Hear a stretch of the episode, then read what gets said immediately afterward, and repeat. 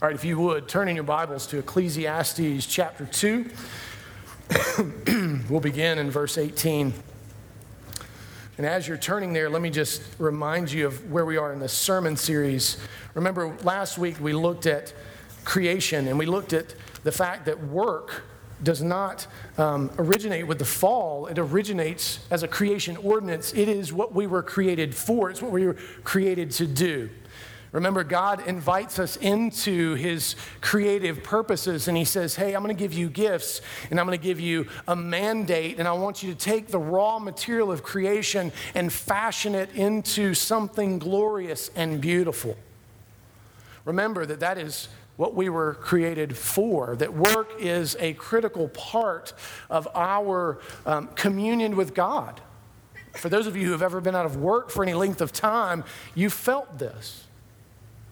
You felt the weight of meaninglessness and futility and how it felt like you didn't have a purpose. And so the Lord gave us work, not just to keep us busy, not just busy work. He gave us creation work. He gave us work that could glorify Him. Remember also, too, that He gave us another gift within that, a rhythm that would allow us to sustain ourselves, to be sustained. He gave us the Sabbath as a creation ordinance, not as law. And also recognize that the Sabbath came to a people who were not yet declared Jews, so the Sabbath is not entirely a Jewish concept, it's a creation concept. And that'll be critical in the coming weeks as we talk more about the Sabbath. We will not touch on the Sabbath here today. Today we'll talk about work and its uniqueness within the fall.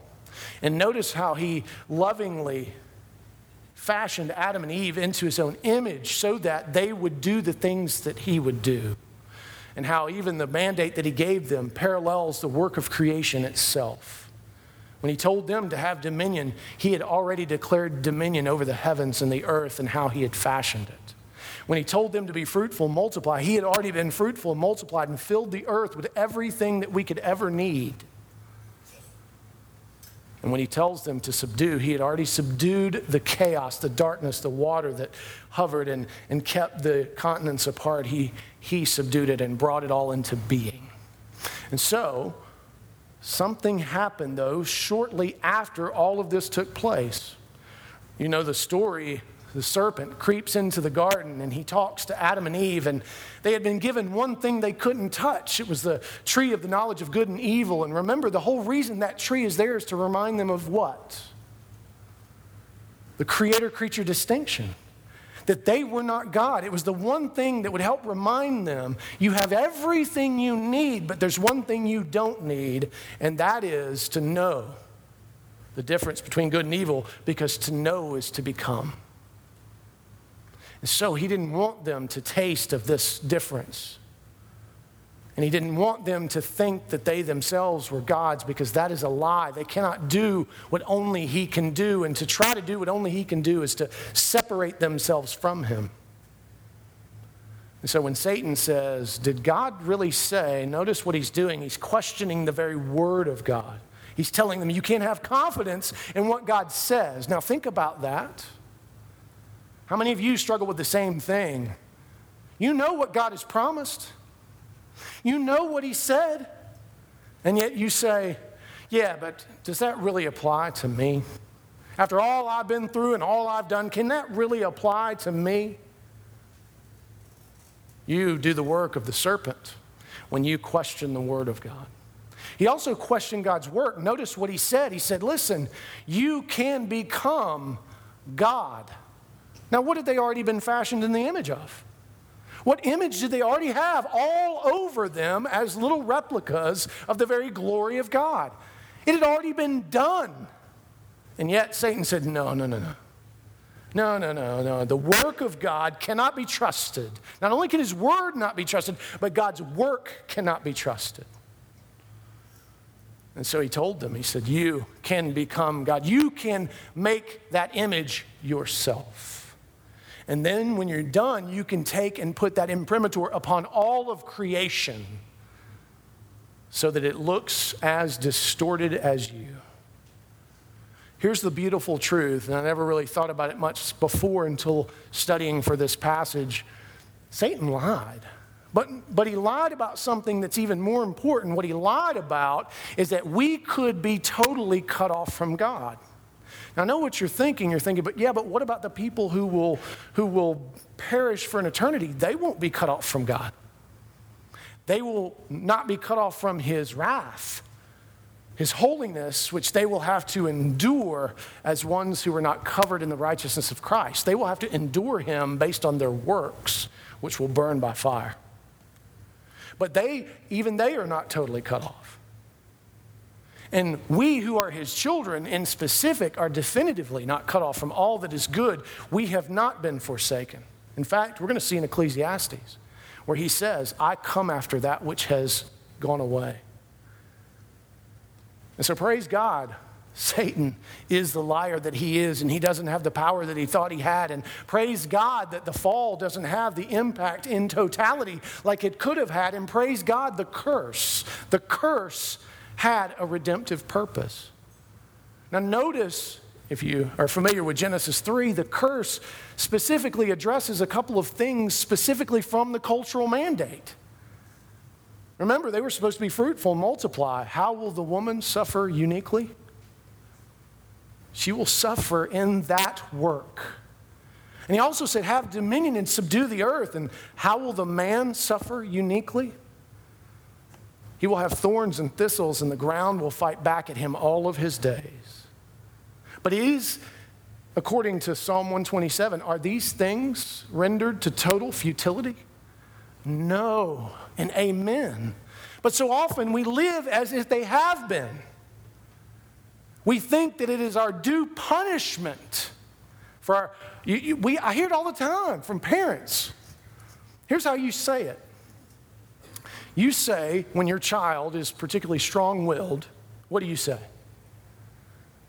Well, I had it coming. I was strong willed too.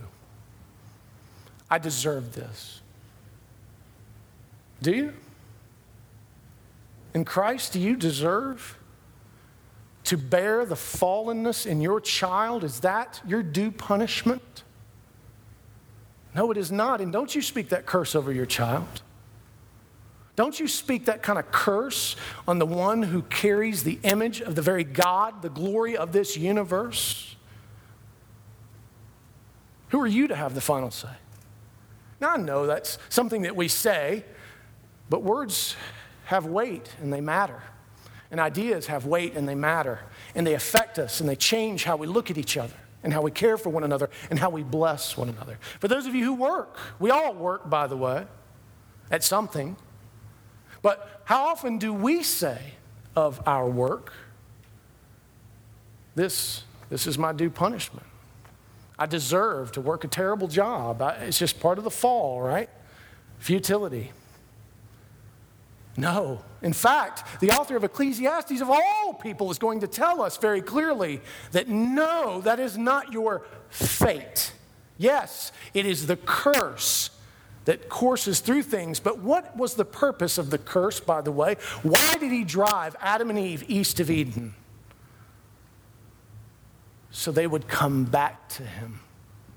So that they would know what life apart from the presence of the Lord was like, and they would long for him so that when he, when he overtakes them, because he's going to pursue them east of Eden, and he will overtake them in redemption that they would welcome him and enjoy yet again what life is like operating within the design with which we have been given. Now, am I suggesting that we can perfect it between the now and the not yet?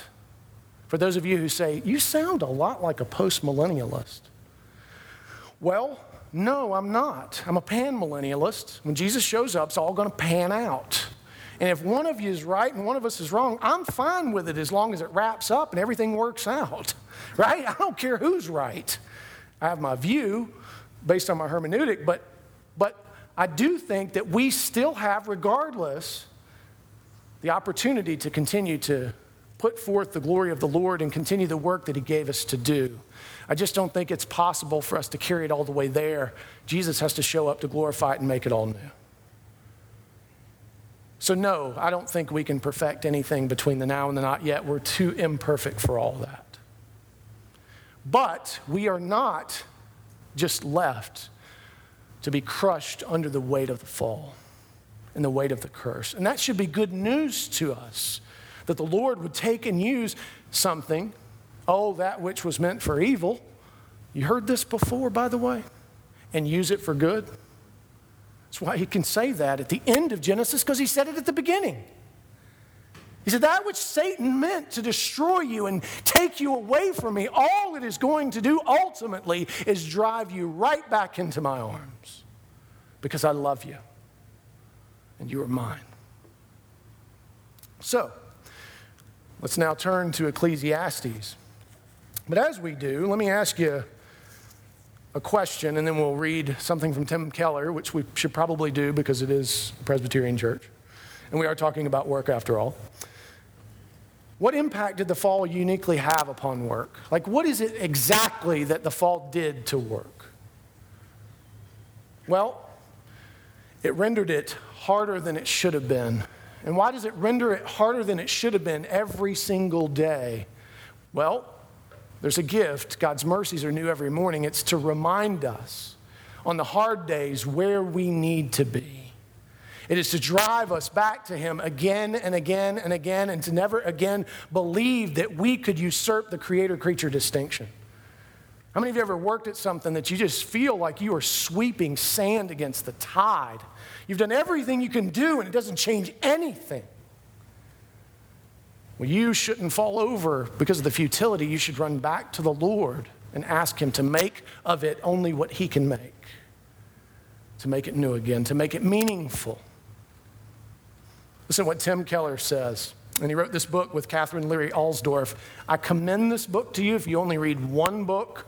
We're to read one book on work uh, and, its, and, and the, the, um, how it fits into our whole belief system. It's called Every Good Endeavor, connecting your work to God's work. Listen to what he says. He says, One of the reasons that work is both fruitless and pointless is the powerful inclination of the human heart to make work and its attendant benefits the main basis of one's meaning and identity.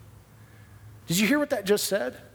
It is to make work your God. It is to make work that which defines your image. It is to go back and eat of the tree of the knowledge of good and evil all over again. Listen to what he says as he goes on. When this happens, work is no longer a way to create and bring out the wonders of the created order, as Calvin would say, or to be an instrument of God's providence serving the basic needs of our neighbor, as Luther would say.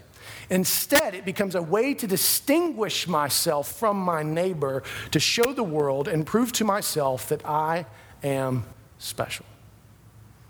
So instead of you being defined by the image that God placed upon you, you are choosing instead to distinguish yourself based on your gifts, your abilities, on your ability to make money, on your ability to do other things, and it causes a change in your ethics that you never see coming causes you to do things you wouldn't maybe normally do because you're saying that the, the ends justify the means. So be very careful about work, it's very dangerous. we're going to see from the author of Ecclesiastes there's a way in which, even between the now and the not yet, even in the fall, that it can have meaning.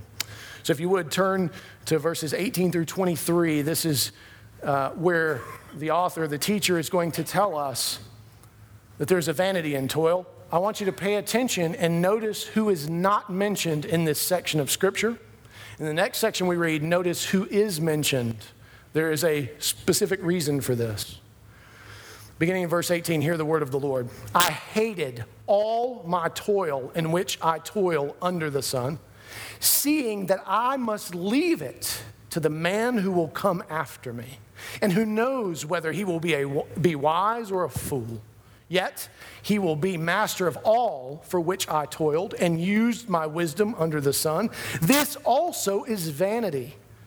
So I turned about and gave my heart up to despair over all the toil of my labors under the sun because sometimes a person who has toiled with wisdom and knowledge and skill must leave everything to be enjoyed by someone who did not toil for it. This also is vanity and a great evil. What has man from all the toil and striving of heart with which he toils beneath the sun? For all his days are full of sorrow, and his work is a vexation. Even in the night, his heart does not rest. This also is vanity.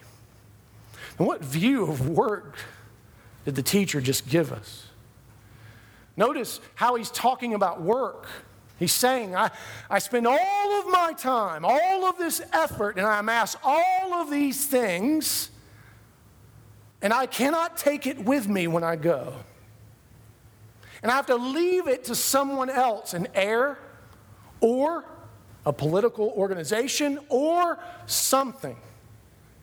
And I don't get to decide what gets done with it. So all of my life's effort gets turned over to be done with whatever that next person decides to do with it, and I have no control over it.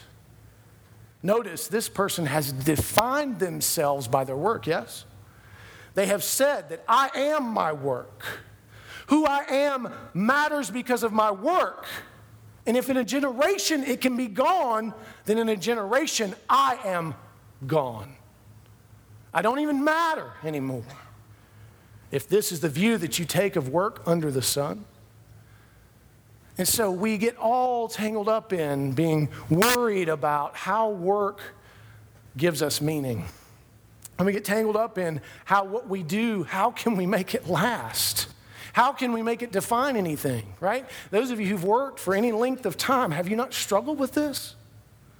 Wondering, am I doing that? Why have I, why have I worked for Bell South for 25 years only to have them come in and tell me that I've got to pass some computer test or I lose my status and I get reduced to basically a 22 year old kid and I lose all of my benefits? It's a true story, by the way. Happened to one of my friend's mothers who'd worked for Bell South for years and years and years. And they came in and they said, Listen, if you can't pass this computer test, for which, by the way, we are not going to train you, you will lose all of your status. And you basically will be reduced. They used a number, I think it was like an E, from an E14 to like an E10, which means you make basically incoming wages after 25 years. Or those of you who own your own business and you build and you build and you build and the tax code changes. And the government says, hey, more of what you've done is mine than it is yours. Right? I mean, that's just how it works. Somebody else gets to decide to do with your stuff whatever they want. And if you're going to define yourself by that stuff, then if some fool comes along, to use the language of Ecclesiastes, there's nothing you can do about it and your memory is erased in essence, if that is where you place your hope, right? Notice who is not mentioned here. Who is it? Who's absent from this verse? God is. This is toil apart from the presence of the Lord. This is toil under the curse. This is toil according to the fall. So be very careful that you assess yourself, that you think this through, that you recognize Am I letting my work define me more than it should? Am I more concerned with my memory long after I'm gone and what gets done with what I have built, or am I more concerned with the glory of the Lord and what He is building? You recognize His creation work is not yet done, yes? One day He's going to make all things new. In fact, I was just thinking about this yesterday as I was sitting on the back porch and the breeze was blowing, and it was one of the most beautiful days I can remember. And it struck me, I am utterly blown away and drawn to this idea of all things being made new. And I'm also haunted by it. While at the same time, it brings me great comfort, it also makes me long for it in a way that sometimes I, I worry what if it's not there? What if it doesn't come? And you may say, Well, I thought you were the preacher. And I'm just the chief of sinners, saved by grace. And I too wonder. I too sometimes worry what, what is all this for? Sometimes I, say, I turn to Susan I say, You realize I've hitched my wagon to this thing. If it goes down, I go down. So I too, just like you, worry. And sometimes, guess what? I am far more defined by this work that I do, this church work, this priestly work, this shepherding work. I am far more defined by it than I ought to be. You need to pray for me in that because when I am defined by what you think of me and not what God thinks of me, you're in trouble and I am too. We're all going down. And when I turn and look and demand success, and I turn to you and say, listen, my identity is tied to your sanctification. You need to grow up so I can look better.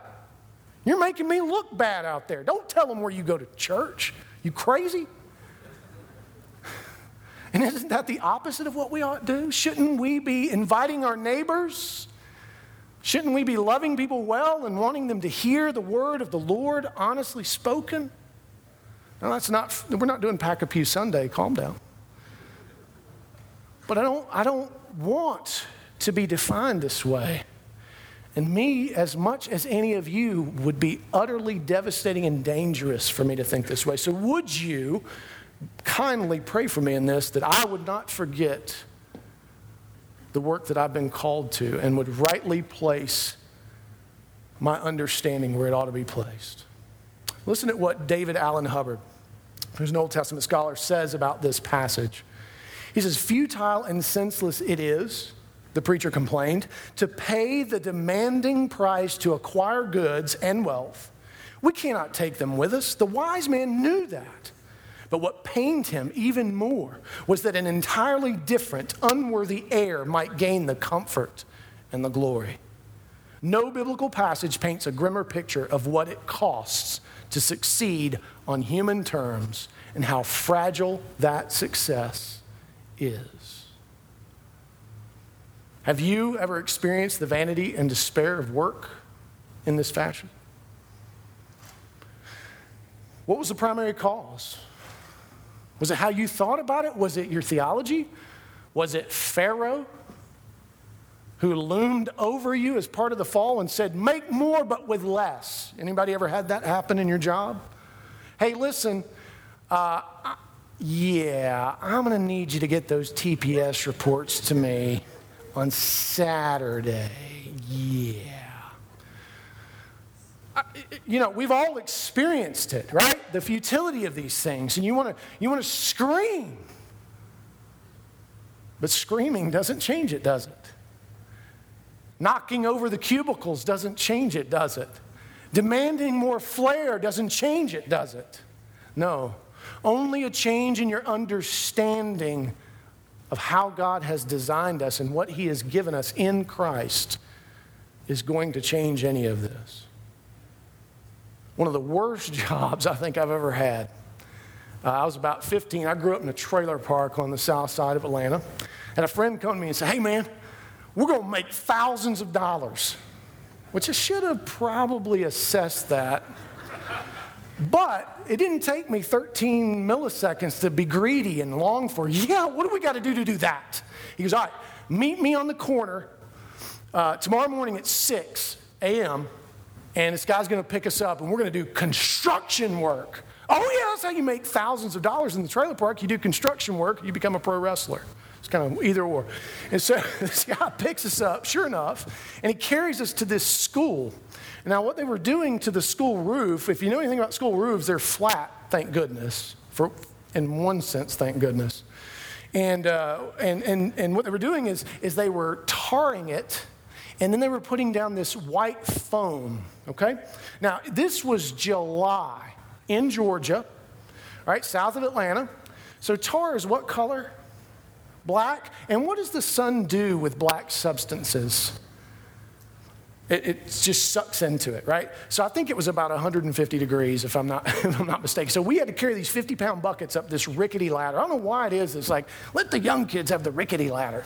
So we carry these 50 pound buckets and we tar this roof, and it's just horrible. I think I had fifth degree sunburn after just doing that. And then we had to spray this foam down, which is white. What does the sun do with a white surface? It reflects so you get baked even better. If the black didn't get you, the white does.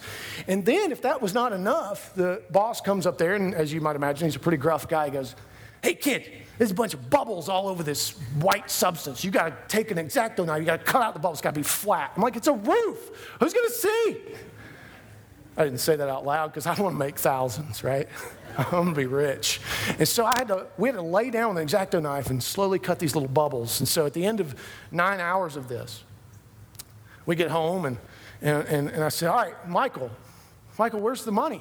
He's like, uh, he, he hadn't paid us yet. We got to go back tomorrow. What? What do you mean he hadn't paid us? So we go back tomorrow and we do it again. And it took about six weeks for us to get paid for those two horrible days of work. And guess how much money I made? How much? You're very close. I made 24 brand spanking new beautiful dollars. $24 for over 18 hours of work. I don't know, uh, do we have any math people in here? The math doesn't do well there. This was back when minimum wage was not that low, I promise you. It was crazy, but it was utter futility and it was terrible. And it left us feeling less than men, interestingly. But it also sparked me and said, I can't do this forever. I better get an education. This is a bad idea. And so, but that was one of the worst jobs I've ever had. And it, again, it left me feeling, uh, interestingly, even that young, less than a man. Is that what work should do to us? No, no, it shouldn't. But let's look at the alternative and notice who shows up here, verses 24 through 26. There is nothing better for a person than that he should eat and drink and find enjoyment in his toil. This also I saw is from the hand of God. For apart from him, who can eat or who can have enjoyment? For to the one who pleases him, God has given wisdom and knowledge and joy. But to the sinner, he has given the business of gathering and collecting only to give who pleases God, give it to the one who pleases God. This also is vanity and a striving after wind. Now we've got to be careful. That last sentence doesn't negate the previous verses. That is specifically to um, connected to the sinner who will do all the work and then turn it over to someone else. That is the vanity. The rest of it is not vanity. And notice again, the teacher tells us there's a way in which your work can matter. There's a way in which your work can actually bring enjoyment and meaning to you. And what is it? When it is done in the presence of the Lord, when it is done for the purposes of the Lord, when it is from His hand. So the teacher recognizes that there's a way in which we relate to God covenantally that can bring meaning to what we spend the majority of our lives doing. Right? Even for those of us who work some of the jobs that we do that have softer boundaries, you still spend the majority of your life doing that. Stay at home moms work more hours than anybody because where's the line? Like, where's the clock you get to punch in and punch out? How does it change? The most overworked people of all. And husbands, you would do well to recognize that and honor and glorify them and how you treat them. Let me give you just a quick bit of advice. Don't ever come home and say, But I've worked all day. What'd you just say? And you haven't. No, that's foolishness. And we would do well as a church, too, to honor and help glorify this. It's not the only thing that women can do, by the way. It is one of the things. Are there women who work in the Bible? You better believe they are. What does the Proverbs 31 woman do? She works outside the home, actually. What does Lydia do? She sells dye and other things. She works outside the home. So don't, it's not more biblical to do one than the other. However, there is something far more difficult about doing the stay at home mom thing because, again, there's no boundaries. And we would do well to help create some so that there can be rest and enjoyment of the Lord. So, here we see that doing things with God takes us back to Genesis 1 and 2 and reminds us of who we were created to be. See, when we do work that is heartily unto the Lord, and we do all things in Christ, when we do that which glorifies God, it restores something to us. It takes away the meaninglessness and the tyranny that is work apart from God. It actually brings enjoyment and allows us to eat of the fruit of its labor and not worry about what comes next because God has it taken care of, which we're going to see in the next section. This is why Jesus can say what he says in Matthew 6 19 through 24. He says, Where should you store up your treasure? In heaven. Store up your treasure in heaven. Do that which brings glory to the Lord because it lasts. Don't be like the fool who stuffs stuff into storehouses only to have death come calling for him and he not be able to do anything with it and just be reduced right back to Ecclesiastes 2:18 through 22. 23. Listen to what Craig Bartholomew says of this. He says, Eating and drinking and enjoying one's work are an expression of shalom. Now, if you don't know what the word shalom means, it's Hebrew for the restoration of all things, when all things are made right and we are in right relationship with the Lord. So he's saying eating and drinking and enjoying one's work are an expression of shalom. It means an expression of our relationship to God as covenant God that God intended for his creation, humankind in particular. It is this vision evoked with Eden in Genesis 2 and in the promises to the Israelites about the good land of Israel. So, this verse tells us that all is not lost. There is a way for that which you do to bring you enjoyment, for that which you do to bring fruit that you can partake of, and it's good. The, the fall did not take and make everything not good, it made us blind to all that is good. So, have you ever experienced enjoyment in your work? Right? Have you ever had that a season in which you felt like, man, I'm, this is fulfilling, this is good? And the answer, hopefully, is yes. And what was the primary cause? Now, for those of you who don't know, I used to be a physical therapist. I was a physical therapist for 15 years. And one of the one of the things that was difficult about being a physical therapist is the ever changing uh, landscape of insurance and billing and all these kind of crazy things, right? And so, one of the things they used to love to do, the insurance companies, is they would just quit paying for something and not tell you. And you would rack up, you know, $60,000 worth of having charged for that. And they're like, oh, I'm, I'm so sorry, we don't pay for that anymore as of two years ago. And you're like, when are you going to tell me? Um, and so there was always this kind of game of hide and seek, and, and it was just a mess, right? However, there were times at which I, I don't know that I have found a, a deeper and richer um, blessing than when I was a physical therapist and being able to see the difference that could be made in people's lives. Um, the first time that this occurred to me is um, I served on the neuro unit at. Uh, what at the time was South Fulton Hospital. It's now Atlanta Regional, I don't know, they've been bought out like three or four times. And there was this guy there named Justin Tebout. And Justin Tebout was Cajun, and Justin Tebout was also a raging diabetic who had gone blind because of glaucoma because he didn't care about his blood sugar. He ate at Burger King every day, and he had one of his legs amputated above the knee.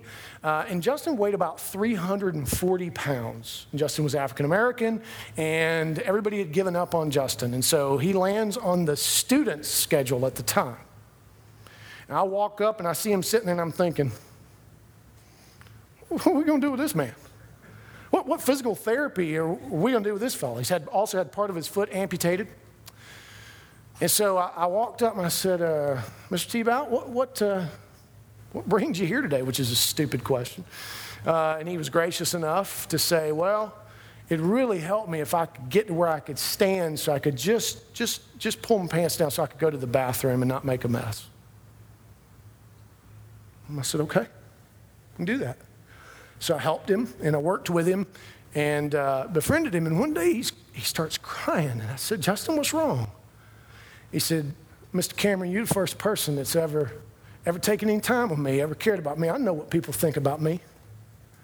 I know what they see when they look at me. I know what they're thinking, even though they think I'm blind. I feel it. And you're the first person that's ever cared enough about me to, to actually help me with something. I want to bless you. And so a couple days later, I was in staff meeting. I'm standing there, and this gentleman comes in, and he holds up a bag from Burger King. And I don't know if you guys know this or not, but I, I, I love a Whopper. I, I don't eat them anymore. I ate one not, it's been a few months back and it, the memory's gone. The, the love has faded between us, me and the Whopper. but back in the day, man, I loved a Whopper. I don't know if it was the mayonnaise or something, the flame broiledness, something. But it was, it was this beautiful moment, man. I just, I just broke down in staff meeting and, you know, it was so rich and meaningful. And, and yet when I walked up, I didn't think there was enough there to recreate with. And yet there was. And it was to the glory of the Lord. It was because I, in that moment, recognized no, Justin's created in God's image, even though he doesn't give a rip about that, it doesn't look like. And he is killing our insurance system and all that kind of stuff. Yeah, yeah, maybe we should just throw him on the trash heap, but no, we should not. He was able to not just be blessed, but be a blessing and reminded me of who I am in God. And you too can have that experience.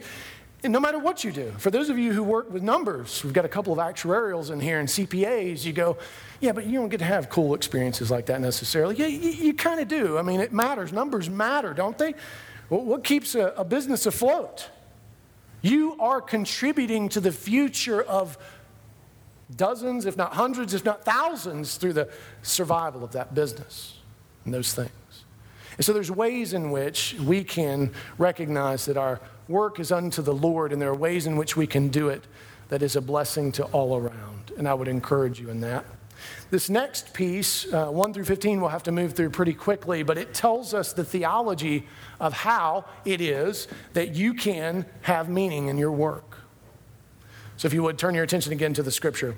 It says, For everything there is a season and a time for every matter under heaven, a time to be born and a time to die, a time to plant and a time to pluck up what is planted, a time to kill and a time to heal, a time to break down and a time to build up, a time to weep and a time to laugh, a time to mourn and a time to dance, a time to cast away stones and a time to gather stones together, a time to embrace and a time to refrain from embracing, a time to seek and a time to lose, a time to keep and a time to cast away, a time to tear and a time to sow, a time to keep silence and a time to speak, a time to love and a time to hate, a time for war and a time for peace.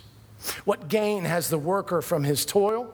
I have seen the business that God has given to the children of man to be busy with. He has made everything beautiful in its time. Also, he has put eternity into man's heart, yet so that he cannot find out what God has done from the beginning to the end. I perceived that there is nothing better for them than to be joyful and to do good as long as they live. Also, that everyone should eat and drink and take pleasure in all his toil. This is God's gift to man. I perceive that whatever God does endures forever. Nothing can be added to it, nor anything taken from it. God has done it so that the people fear before him. That which is already has been, that which is to be already has been, and God seeks what has been driven away. And what the teacher is telling us is that, yes, there's a way in which you can have your work be utterly meaningless, disregard the Lord. There's a way in which your work can have meaning, and part of understanding that is recognizing the creator creature distinction. There is one who has determined a time and a season for everything. He who is providential and sovereign, he determines when and where things happen ultimately because it is him who is Lord of all. And when we recognize that, when we see that it is the Lord's to do, when he chooses to do, and we submit ourselves to the promise that he will make everything, notice this, everything beautiful in its time you should hear the future promise that He will make all things new. Everything will be made beautiful in its time, not just then, but it's being done even now.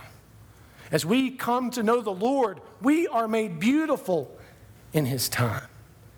As we grow in sanctification, we are being made beautiful according to His time. He is sovereign. Listen to the other promise that He gives eternity has been placed in your heart, and it cannot be taken away. Satan cannot take that which is firmly in his grasp.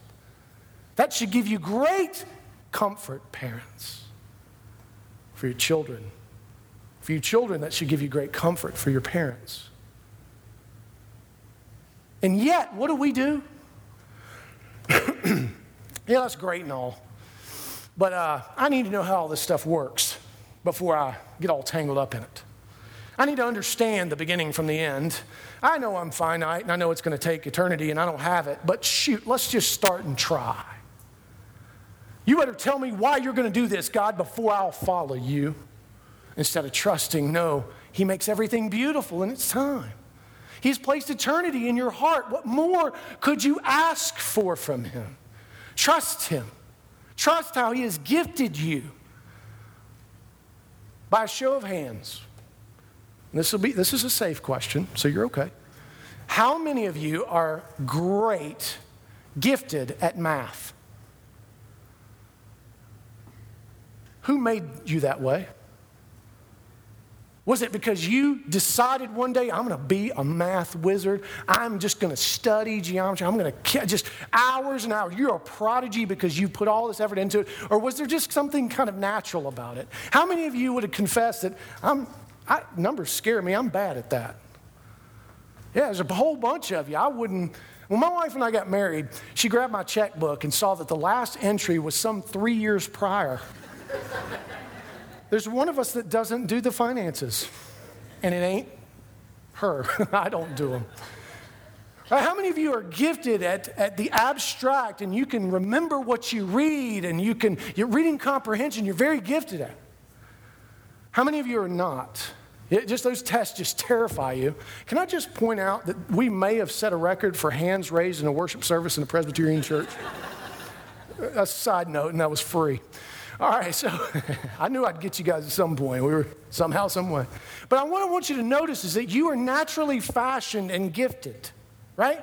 And, and, there's a way in which you've been designed that the Lord has been gracious to, to give you something so you can contribute to this world. Receive it as gifts. Don't fight against it. And parents, please do not tell your children that they can be anything they want. They can't. That's a lie. That's a, that's a lie from Satan himself.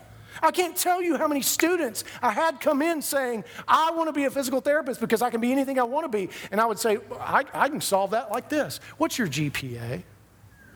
Uh, 2.2. You're not going to be a physical therapist, I promise you. You're not. There's no way. You can't even get in the door without a 3 5. You're not making it to the next round without a 375 or whatever it is nowadays. So you can't be anything you want to be. And, and somebody say, well, if they tried harder. No, some people just aren't gifted at academics. We've done this world a disservice when we say that the mechanical and other things are somehow lesser.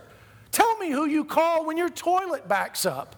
An academic to come tell you why it's backing up and the physics of it? No, you call someone who can fix it.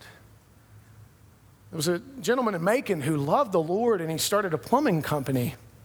And he has made all kind of money as a plumber. And he is one of the most philanthropic people I know and employs people who have no business being employed, who are on their fifth or sixth or seventh or 18th chance. Electricians, all of these things, a mechanic, all these things matter. And for some reason, we've said to people, these things are of lesser importance. Some of you are artists, and the world needs beauty. Remember what it said of the trees in the garden first they were made beautiful to the sight and were good for food. We need all of these things. And the Lord has uniquely gifted you. For those of you who are in college or you're, you're a high school student, don't you dare look at what you can make from it first. Ask how you are gifted. Go into that which matters. And can actually make a difference in this world instead of making just money. Now, making money is not bad either because I need you to tithe and we have missionaries and all these things. So, if you're going to do that, if you're gifted at making money, which some of you are, I'm not, then we need you. The kingdom needs you. But have a kingdom mindset. Recognize that it is how the Lord has fashioned you. I would love, my wife will tell you, I would love to have been like the next Tom Waits or Bob Dylan. And I probably have a similar voice to both, but I just don't have the same panache. And, and so it's just not going to happen. I may want to be that. I don't have the gifts. God didn't make me that way. And so instead of pushing against how you are made and telling God that He made a mistake, receive it as gift and find out where you can do that work to His glory and to His honor and let Him make it beautiful in His time. Let Him fashion you into His image through how He has gifted you and where He has placed you instead of kicking against the goads all the time and demanding from Him more than what He's already given. He's placed eternity into your heart, and He's promised He will make it beautiful in time. And that last promise, so beautiful and so appropriate as we will transition in just a moment to the Lord's Supper, that God seeks what has been driven away. What was driven away? His own people east of Eden, for their own good, so that they wouldn't be sealed in the lie. Listen to what Zack Eswine says about this passage in a book called Recovering Eden, the Gospel According to Ecclesiastes. He says, In other words, the best good in the madness under the sun is found when we recover some small resemblance to what we were made for in Eden. We remember that God's gift to humanity has not quit, even though we have, and the, and the world now groans. We remember Adam and Eve's season prior to the fall, and we learn again to long for that recovery while we are migrants here, worn out among the shanties. So, how has God gifted you to display His glory? How has He uniquely fashioned you to contribute to the raw material that is this world? And how has God maybe used a season of challenge to help shape you and form you? Probably one of the most powerful times in my physical therapy career was when I was passed over for a promotion that would have paid my school loan off 10 years ago. It was in being passed over, which I wasn't very happy about at the time, by the way. But it was in being passed over and continuing to do the work that I felt that I was called to do that my boss who was selected in my place came to know the Lord. He said, It was you. He said, Man, I, have never, I, I've never seen anybody who was wronged as wronged as you were continue to work to build up. He said, Man, you were my closest friend. You were my greatest ally. You always made me look good, and you never took the credit. he said, that, That's baffling to me. You got to tell me how that went. Shared the gospel and he became a believer. Which would I trade? Which was more important in heaven? Me paying my school loan off 10 years ago, or me paying my school, loan off two years ago, I mean, two weeks ago, and, and him being a believer? So the Lord is always at work in all things. Let him do what he does best, which is be sovereign and providential. So, three things we learned from this Number one, selfish work leads to despair. If you're going to serve you and your purposes with your work, you will at some point find yourself in despair. Two, work for the glory of God is a gift and it can actually bring you enjoyment from the fruit of your labor. Three, God's purposes for how He gifts us and where He places us is always for our greatest good. Always. John Mark Comer in Garden City says this about the fall, which I think is a good place to return to as we transition to the table. He says, Why would a loving, generous creator curse his own creation? Is he cruel, sadistic, psychopathic, just plain mean? No, the curse is a blessing in camouflage. It's God's love in disguise, His mercy incognito, because the curse drives us again and again and again and again back to the Lord our God. And so, one of the great ways that he has come after us and one of the great ways in which he has shown his love for us is in the person and work of Jesus Christ. Now, the elders can go ahead and come forward. And he pursues us in and through Jesus and he actually redeems us and he regifts us and he transforms us into the image of Christ. I want you to notice that in this table is the, the, all of the fullness of what we need between the now and the not yet. All of the nourishment, all of the meaning is in these meager elements the bread and cup. And in, in this, we are reminded over and over again who we are and whose we are. This table says, you are not the creator. You are not God. You are the creature, and I am God. And it reminds us that I will make everything beautiful in its time, and that I have placed eternity into your heart, and I have gifted you, and I will continue to nourish you and give you everything you need to serve me in a fallen world.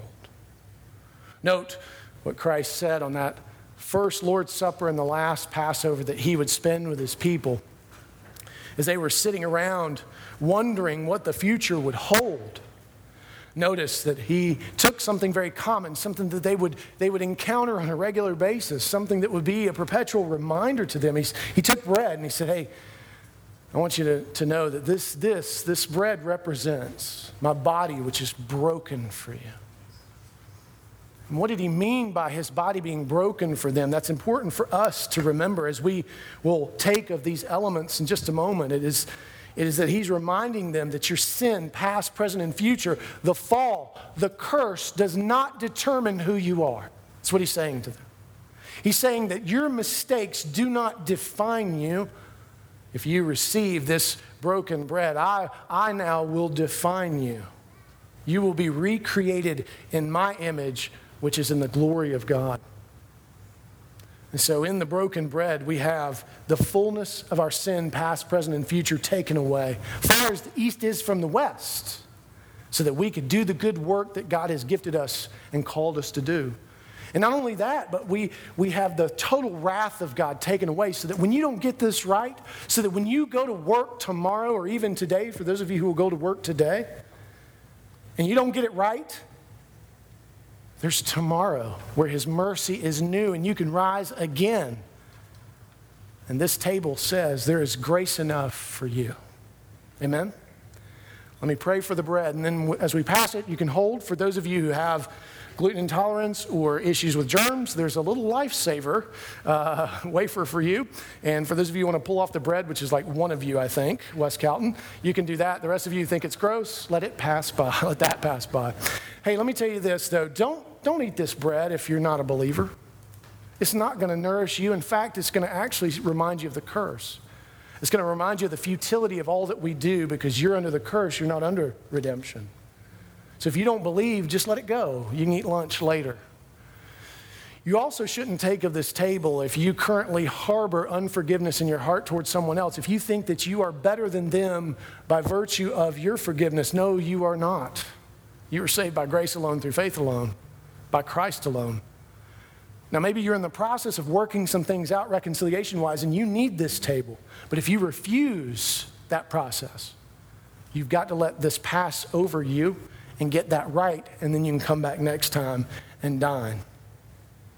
So, those are the, the main reasons. And if you are, for some reason, under church discipline at your home church, um, we would need to talk to you about that before you could take at this table. They still have sanction over you. I don't know who you are. I don't suspect there's anyone in that category. But if for some reason you are, let the work of the Lord through the discipline of the church work in you before you take of the table. And once it's done, receive it as sweet. Let me pray for it first. Father, thank you for the broken body of Christ, that it accomplishes what none of us could tolerate or ever do. Thank you that you loved us so much, that you gave us a reminder, a table in the wilderness of who we are and whose we are, and that you will make everything beautiful in its time, and that you have placed eternity in our hearts, and that our work here could be good, and that it could be enjoyable, and that the fruit of our labor could be a blessing, not just to us, but to our neighbors as well. We pray for this in Christ's name. Amen.